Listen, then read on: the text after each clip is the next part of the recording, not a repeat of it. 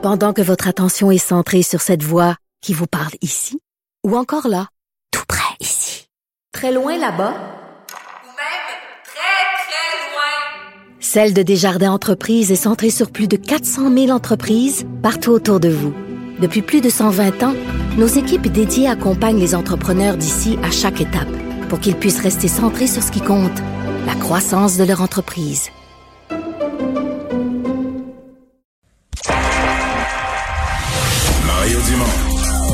Analyse l'actualité et sépare les faits des rumeurs. Il n'a qu'une seule parole, celle que vous entendez. Cube Radio. Chronique juridique avec euh, Nada Boumefta, avocate en droit criminel et protection de la jeunesse. Bonjour Nada. Bonjour Mario. Alors d'abord, tu veux nous parler de, de comment combattre les fusillades à Montréal. Par quel angle euh, on attrape ça? Là?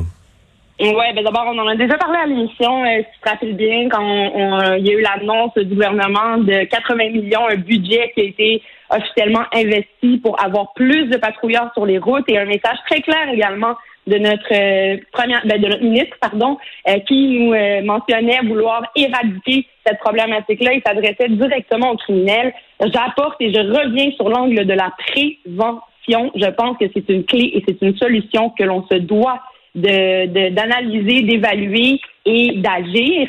Euh, on parle entre autres d'un programme qui a déjà existé à Baltimore et là, pour une, une des rares fois, je vais vous dire, on devrait euh, copier ce qui se passe aux États-Unis là-dessus. Ça, rappelons qu'aux États-Unis, évidemment, au niveau des armes à feu, les règlements sont très différents. Donc, évidemment, au Canada, c'est un peu plus encadré. N'en demeure pas moins qu'ils ont eu le même genre de problème, une augmentation de fusillades, euh, beaucoup de victimes, de jeunes victimes, de victimes également qui se retrouvent euh.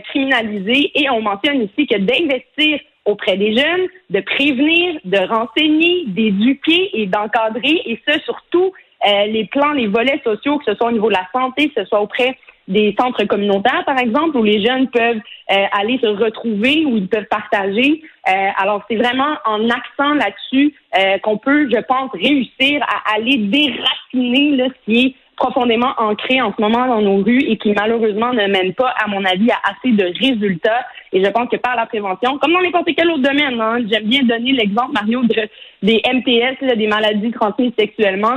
Rappelons que dans notre communauté nord-américaine, le port du condom, par exemple, a été quelque chose qu'on a beaucoup euh, euh, favorisé, on a publicisé ça, et aujourd'hui, on se retrouve avec moins de problèmes, moins de gens qui sont euh, dans nos hôpitaux qui engorgent notre système de santé. Ben, c'est un peu la même chose. Pense que la prévention peut également s'appliquer au niveau des problématiques qu'on a dans nos rues, et ce, en prévenant, mais en investissant également auprès de nos jeunes, leur donner des opportunités de sortir de la rue, mais aussi en allant chercher des gens qui ont été criminalisés, qui ont passé par là, qui ont vécu ces expériences-là qui peuvent être négatives, mais qui peuvent nourrir ces autres jeunes cette nouvelle génération-là, en leur montrant, j'espère, d'autres avenues que celles de la criminalité. Et malheureusement, Mario, on l'a vu, on l'a vécu, la génération de jeunes en ce moment, là, tout est possible. Je sais que Facebook et Instagram ont crashé, là, mais en raison des réseaux sociaux et euh, de toute cette accessibilité-là via Internet, ben, ça devient plus facile de rentrer dans un groupe criminalisé, mais je pense que si on est capable de les ancrer ailleurs, par exemple par le sport, par d'autres domaines, en les amenant à s'intéresser à d'autres sujets, ben, on pourrait réussir à, dégager à tout le moins une grande partie de ce qui est enraciné en ce moment dans nos rues. Nada, euh, tu veux nous parler de cette histoire? Je pense que c'est arrivé à toute fin de la semaine passée. euh, euh, un père, euh, évidemment, endeuillé par le décès de son fils dans une sortie de route, qui a comme voulu se, se venger. c'est pas la bonne chose à faire. Hein? Toute une histoire. Euh, D'abord, c'est sûr qu'il y a le côté émotionnel. Son fils est décédé là, suite à un accident tragique. On comprend que le conducteur qui était au volant au moment de ces faits-là était également un adolescent. Le père euh, en a voulu énormément à ce jeune-là. Rappelons qu'il n'y a pas eu d'accusation portée contre ce jeune-là et c'est ça qui aurait exacerbé le désir de ce père-là de se faire justice lui-même, pardon, et euh, de vouloir se venger, entre autres en menaçant cet adolescent. Euh, on aurait également découvert au moment de son arrestation, suite à l'accusation formelle de menace, euh, une machette et un couteau dans son véhicule. Donc l'individu était quand même à un stade sérieux de ces menaces-là, là, de la, la, la- l'application de ces menaces-là. Et on comprend que son ex-conjointe également avait été euh, celle qui a crié finalement euh, à la police, qui a appelé la police pour pour euh, voyons, excuse-moi Mario, j'en perds le mot. Non, pour dénoncer, ce parce qu'elle, elle, s'inquiétait de ce qu'il pourrait poser comme geste. Là.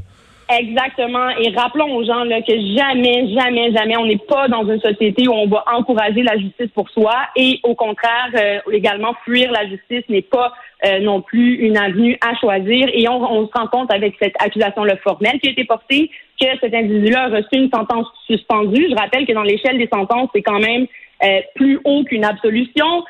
et donc, il se retrouve avec un antécédent judiciaire, un casier criminel de menaces en plus d'avoir trouvé des armes euh, prohibées dans son véhicule. Alors, il en subit les conséquences malgré toute l'émotion, malgré le fait que je suis convaincue, Mario, que ce père-là doit avoir le cœur complètement écrasé, mais jamais, jamais, jamais que de se faire justice soi-même est la meilleure façon. Et là, on comprend que même au stade des menaces, même s'il n'a pas mis en action le tout, ben, ça peut avoir des conséquences criminelles. Alors, pas une voie à considérer. Et je rappelle, peut-être offrir plus de soutien justement aux, personnes qui vivent ce genre de drame-là. Ça peut être très important et je pense que c'est à notre société aussi de réfléchir euh, pour éviter ce genre de débordement-là.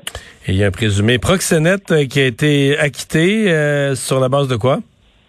Alors, histoire très intéressante. Rappelons que lorsque je parlais d'accusations de proxénétisme, je rappelais au grand public que les accusations au du code criminel sont très larges. Donc, à partir du moment où on se retrouve euh, impliqué, que ce soit en transportant, en logeant ou en allant acheter, par exemple, des biens pour une personne qui échange des services sexuels en échange d'argent et qu'on en prend également une partie des sous, ben, on peut se voir accusé au criminel de proxénétisme, de traite de personnes et en venir à une déclaration de culpabilité. Dans ce cas-ci, dossier très intéressant. On parle d'un couple d'abord, et je tiens à le mentionner parce qu'au sens du code criminel, il y a une exception pour le couple. Donc, si jamais un individu euh, avec euh, sa conjointe ou son conjoint décide de commun accord d'en faire leur business, on permet cette mini-exception-là pour protéger la personne euh, qui désire se lancer là-dedans. Mais dans ce cas-ci, c'est pas la défense qu'on a soulevée. Au contraire, on a plutôt plaidé l'espèce d'aveuglement volontaire. L'individu a plaidé comme quoi il n'était pas au courant qu'elle se prostituait, qu'elle faisait des échanges